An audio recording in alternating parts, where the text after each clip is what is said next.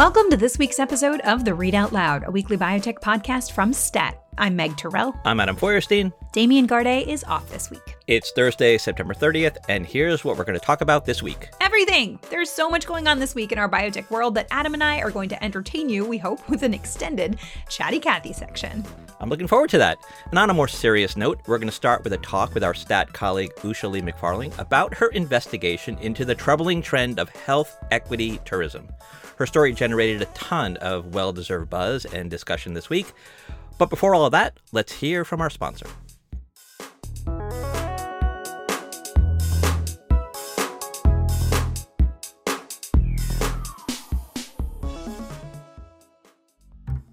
Hi, everyone. My name is Maria. My name is Danielle, and Maria and I are the new hosts of Genentech's award winning podcast, Two Scientists Walk Into a Bar. It's a show for scientists science geeks, and the people who love them. Aww. So, Maria, true story, is from the UK. She's into clinical data, transcription factors, and long runs on the beach. That's right. And Danielle is from Texas. She loves translational medicine, woodworking, and getting up close and personal with cancer cells. And when we're not botching each other's accents, you can usually find us chatting up other scientists about all kinds of cutting edge research. So grab a drink and check us out wherever you get your favorite podcast or find us at gene.com slash podcast. That's G-E-N-E dot com slash podcast.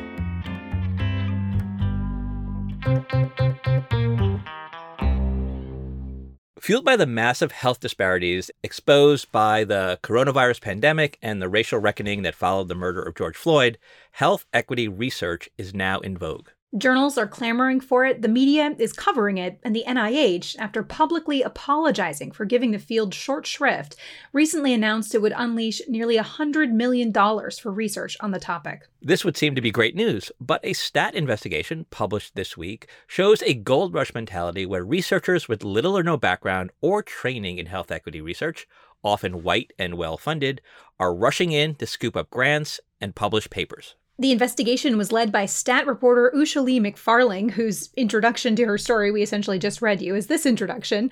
In her reporting, she documented dozens of cases where white researchers are building on the work of or picking the brains of black and brown researchers without citing them or offering to include them on grants or as co authors. Usha joins us now to tell us more. Uh, Usha, welcome back to the podcast. Thanks for having me, guys. So, your story really caught fire this week. Uh, I saw tons of people talking about it on Twitter.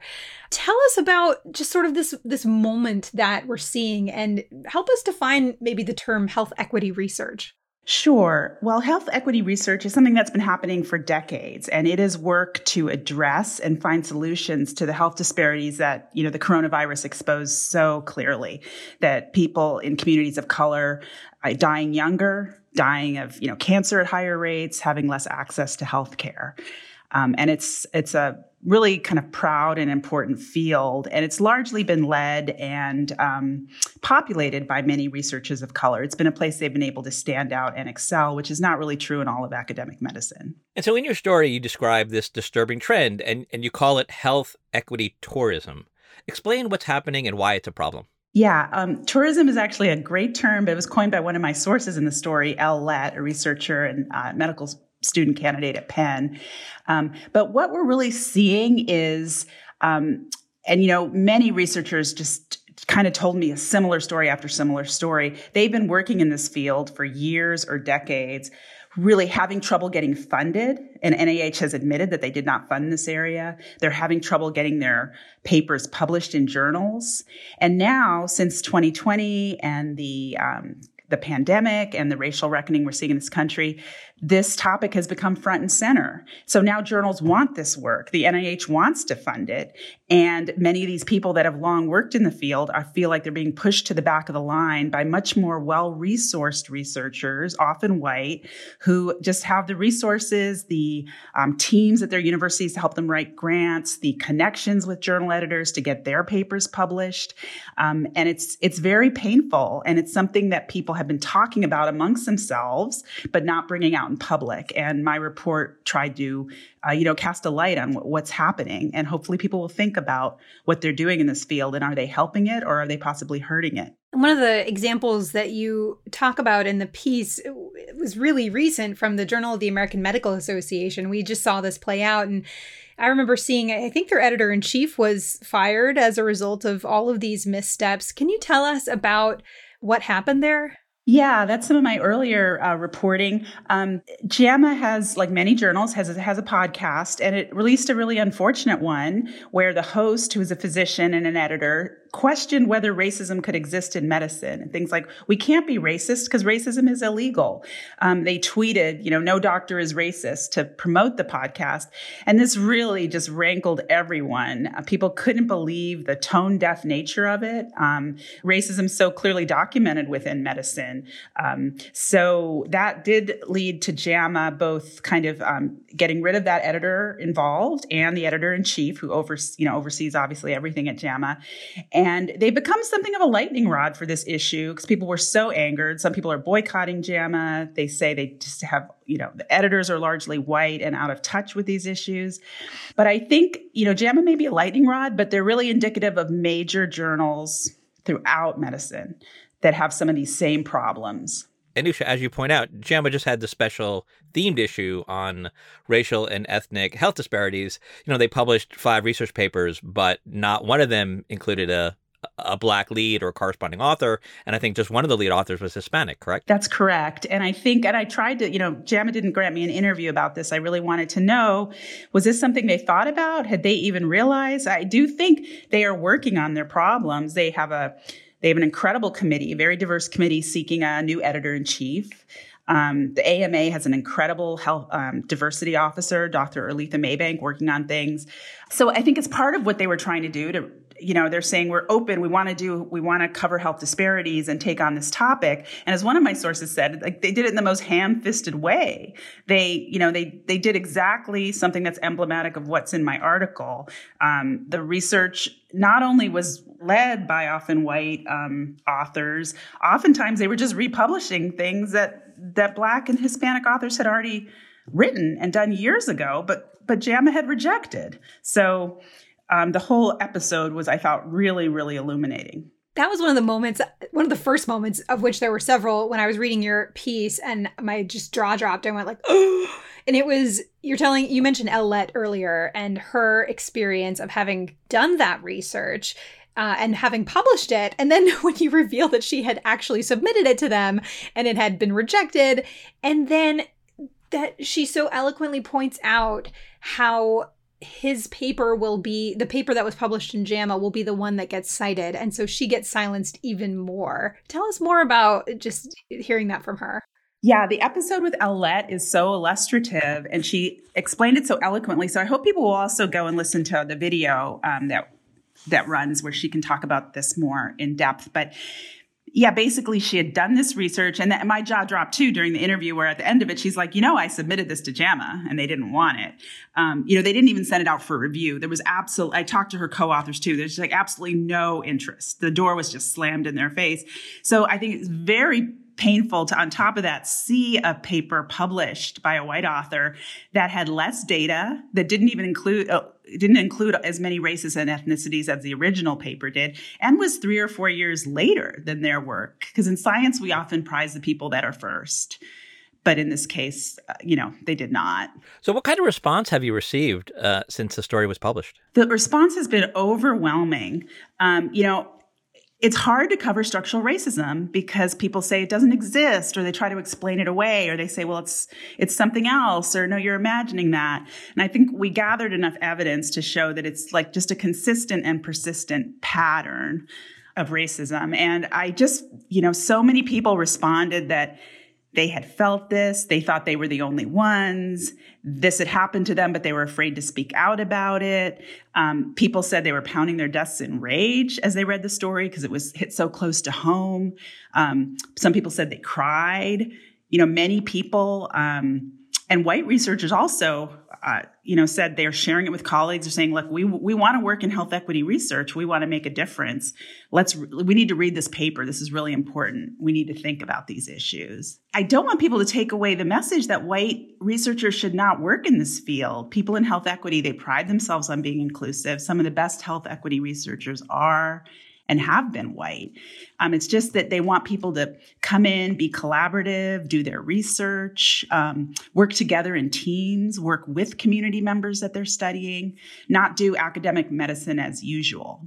I think one of the things this story I felt illustrated so well to me was just how gatekeepery this entire field is. I mean, the idea of getting tenure and getting published, and it depends on who the reviewers are. And as you point out from one of the people in the story, um, Jorge Caballero, is that how you pronounce his name? Mm-hmm. He points out, quote, it boils down to who these editors in chief know. Those are the people who are peer reviewing these articles. And often that can mean you just get the same folks with the same perspective. It just feels like it could be so hard for people to break through. And then you illustrate with all this money flowing in even the grant uh, making process from the NIH has all kinds of barriers for people getting funded. So, are you optimistic after seeing the response to your story that things might start improving? Well, yeah, it's really clear that this the whole research enterprise is sort of geared and built towards white people. Um, I talked to one black researcher who, you know, she's filling out paperwork to get a grant for minority you know researchers and there's a whole section how will you contribute to dei efforts? So even the paperwork is for like white people because she's like i just contribute by existing you know? So you know she's like that really raised my eyebrows you know who, you know who this agency is. And it's so you're right it's very gatekeeper. There's gatekeepers on top of gatekeepers right? Because if you can't publish then you won't get tenure and you know if you if you don't get grants you can't publish um, it's very circular, and these are the gates. I think that are the reasons we have you know fewer than four percent of um, academic physicians at medical schools are black, right? So these are the number. Many people have said this is stuff that literally drove them out of the field. Just I'm going to just be a, I'm just going to go back to medical practice. I can't deal with academia. So it's really rough, but I, um, you know, I was so grateful for to many people who spoke to me, including um, some journal editors like Alan Weil of Health Affairs, who is like, wow, my this whole field is deeply, you know, filled with systemic racism and we're going to address it. So they're doing all kinds of things. And he really mentioned that he hears from other editors, they say, well, I don't, you know, I just can't find reviewers. And he's like, his thing is like the people are out there to review and many of my sources were like send us the papers. We'll review them. We want to help. And his you know his question really is like you can it's easy to say people aren't out there but are you really looking?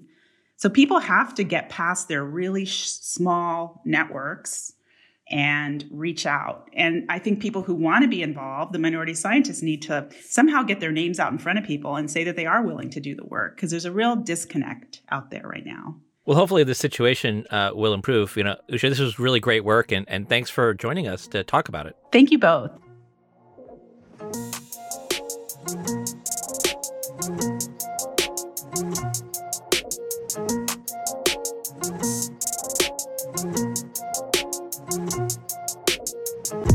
All right, so let's move on to the part of the podcast that we here affectionately call the Chatty Cathy segment. Uh, Meg, uh, just a few hours before we started recording the podcast, there was a big deal in the biopharma world. Tell us about it. Yeah, so um, Thursday morning, Merck announced it's acquiring Acceleron Pharma for about $11.5 billion. This is a company that makes a drug for pulmonary arterial hypertension, which seems to be the just drug and the disease of du, du jour for all of these uh, pharma companies and their buyouts of late. I mean, J&J did a big deal for Actelion getting those PAH drugs, and it's a relatively rare disease, but um, Acceleron has uh, the first potentially disease modifying drug for PAH. And so that's pretty exciting. Uh, it's in phase three. Uh, and we got to talk with Merck CEO Rob Davis this morning on CNBC. First TV interview. He took the job over from Ken Frazier July 1st. So this is a pretty big deal um, that he's, you know, embarking on really close to being right out of the gate. Yeah. You know, Meg, Merck, Merck is really not known for doing like big acquisition type deals. And, you know, this is 11, 11 and a half billion dollars, right? So that's the kind of, it's kind of out of the norm for Merck. Yeah, it's, it definitely feels like a shift. I mean, mean, it's not a massive mega deal, which Merck has always signaled, at least since Schering-Plough, it's not into. Um, I guess maybe it's the biggest since the Cubist deal um, several years ago in antibiotics, uh, which really doesn't seem to be something that Merck is like tremendously focused on anymore. Um, but it was really interesting talking with Rob Davis this morning he we also asked him about the covid antiviral drug they're working on molnupiravir which they licensed from ridgeback bio. And he said they are optimistic about what they'll see in the phase three which is expected potentially over the coming weeks.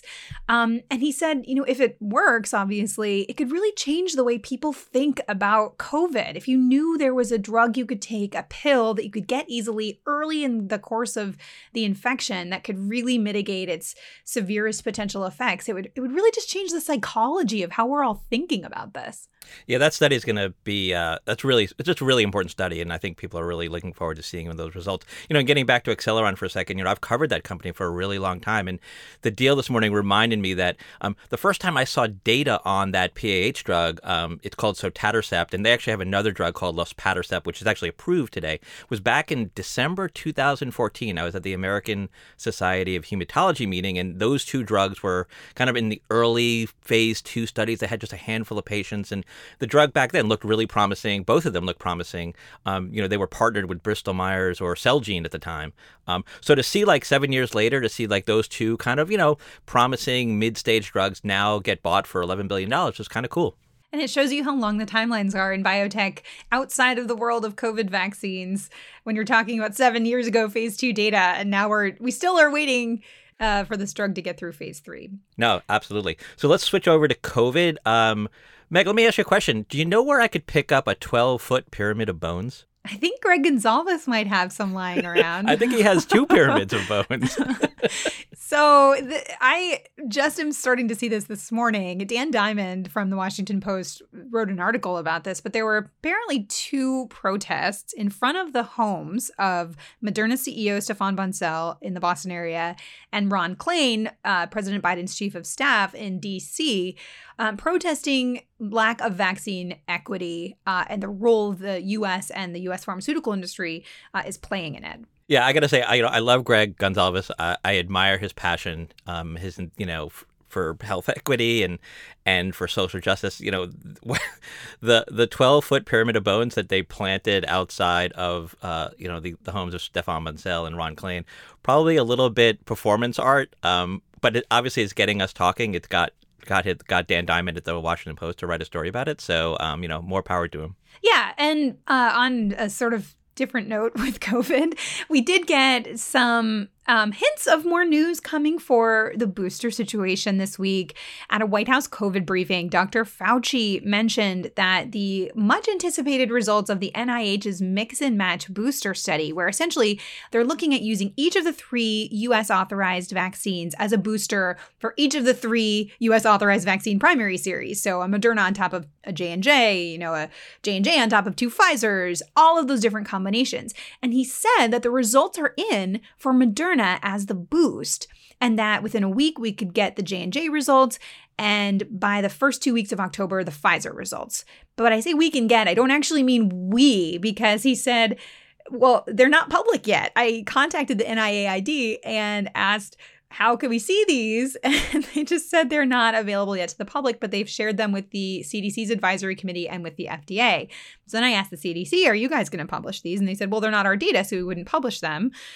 So I'm out to the FDA waiting to know when are we going to see these results because I think it'll inform whether we can get different boosters. And of course, that's a huge commercial question for all of these companies competing to be the booster shot of choice. Uh, but also for a lot of folks who got Moderna and J&J, they don't have guidance on what they can do for a booster shot yet and there's a lot of evidence that especially people who got j&j have less protection uh, so a lot of people are sort of like hello we need this guidance so these results might inform that yeah, we'll be talking about this a lot more. Uh, you know, I I have spoken to people personally, friends, and who have who got vaccinated with Moderna, and like they keep asking me, like, when am, when am I going to get my booster? When when can I get my booster? And I, you know, I sort of shrug and I tell them to just wait.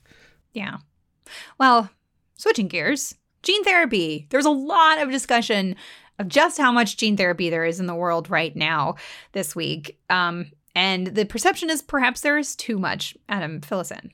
Yeah, you know, um, Josh Schimer put out a note. Uh, Josh Schimer is an analyst over at ISI uh, Evercore, and he had a short note this week that kind of just noted um, how many different gene therapy programs there were out there in the world for like a certain number of diseases. And what's what was remarkable about it to me, was striking to me, um, was just some of these rare diseases. You know, there are sometimes upwards of a dozen different companies vying for uh, vying for gene therapies. You know, in these diseases, and you think about it. You know, obviously, the promise of gene therapy is a sort of one-time treatment. Um, and that's going to make it very difficult for all of these companies when they sort of ultimately sort of come together. Like, how are you going to compare them?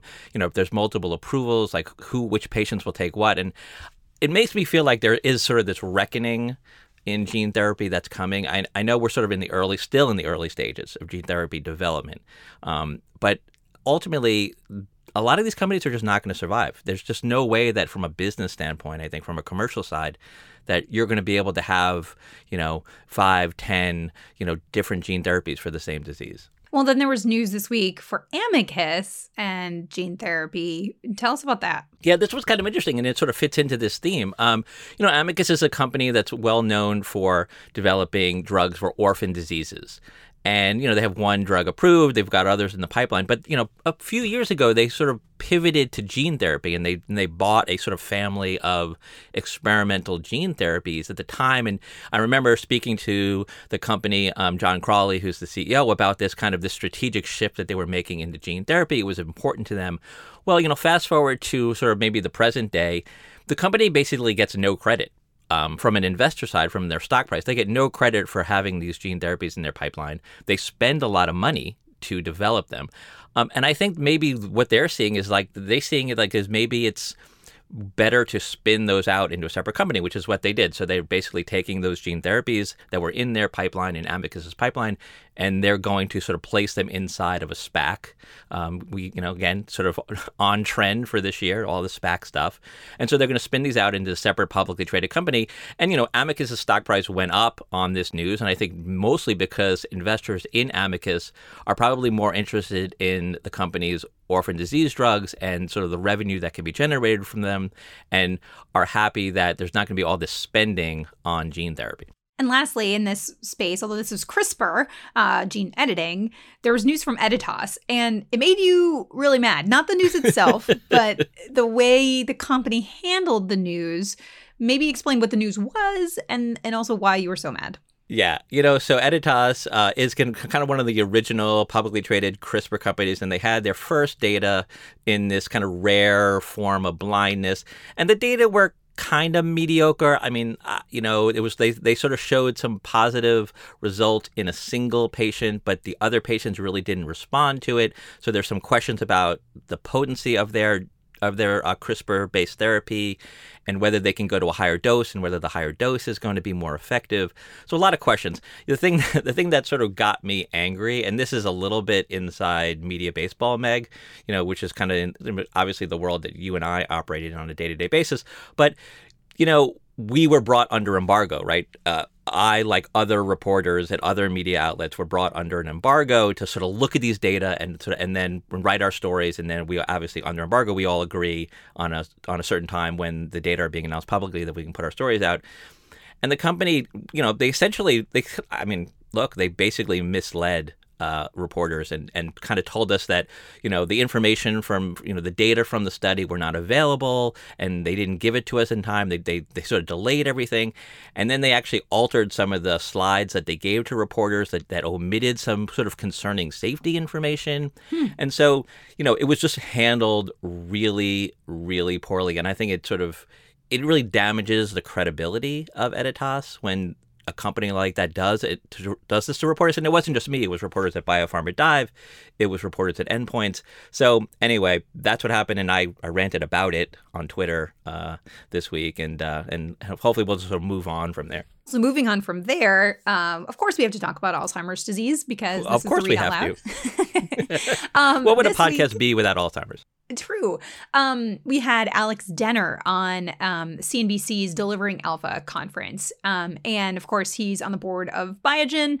I asked him about the Aduhelm situation, and he was he was pretty guarded in what he wanted to say. Um, he's a you know he's a director of the company. He's also an investor in the company.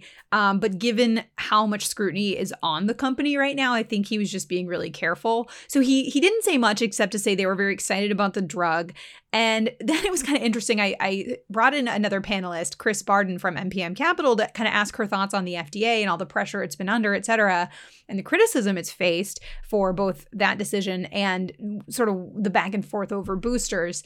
And Alex broke back in after Chris was done talking and said, uh, basically gave his support to the FDA and, and said, you know, it does a really good job and it's really hmm. rigorous and it's, I wonder really why he thinks that. Underappreciated, I know. And I kind of felt like it didn't need to be said that um, obviously he would appreciate the FDA's decision on Aduhelm.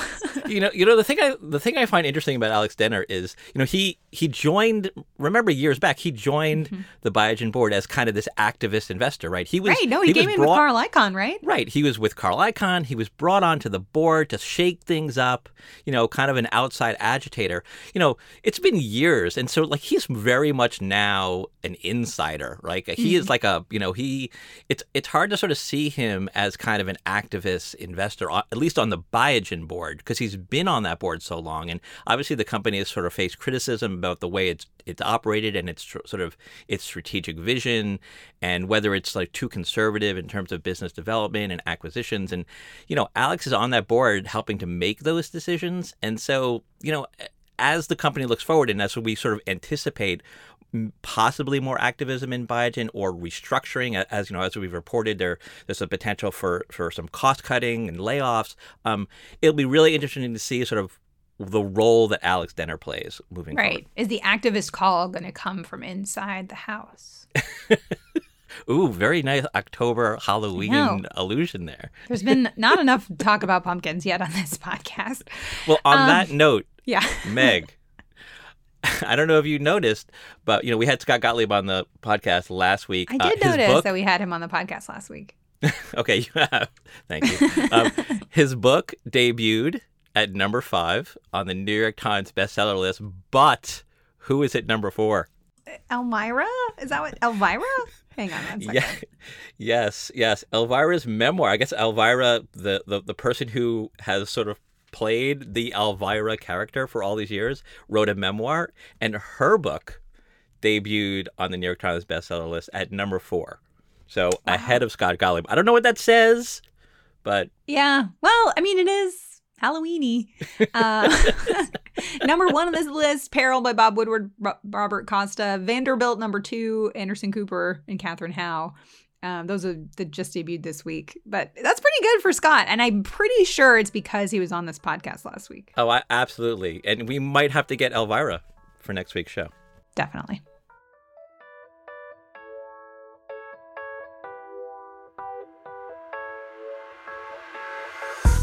That does it for another episode of the Read Out Loud.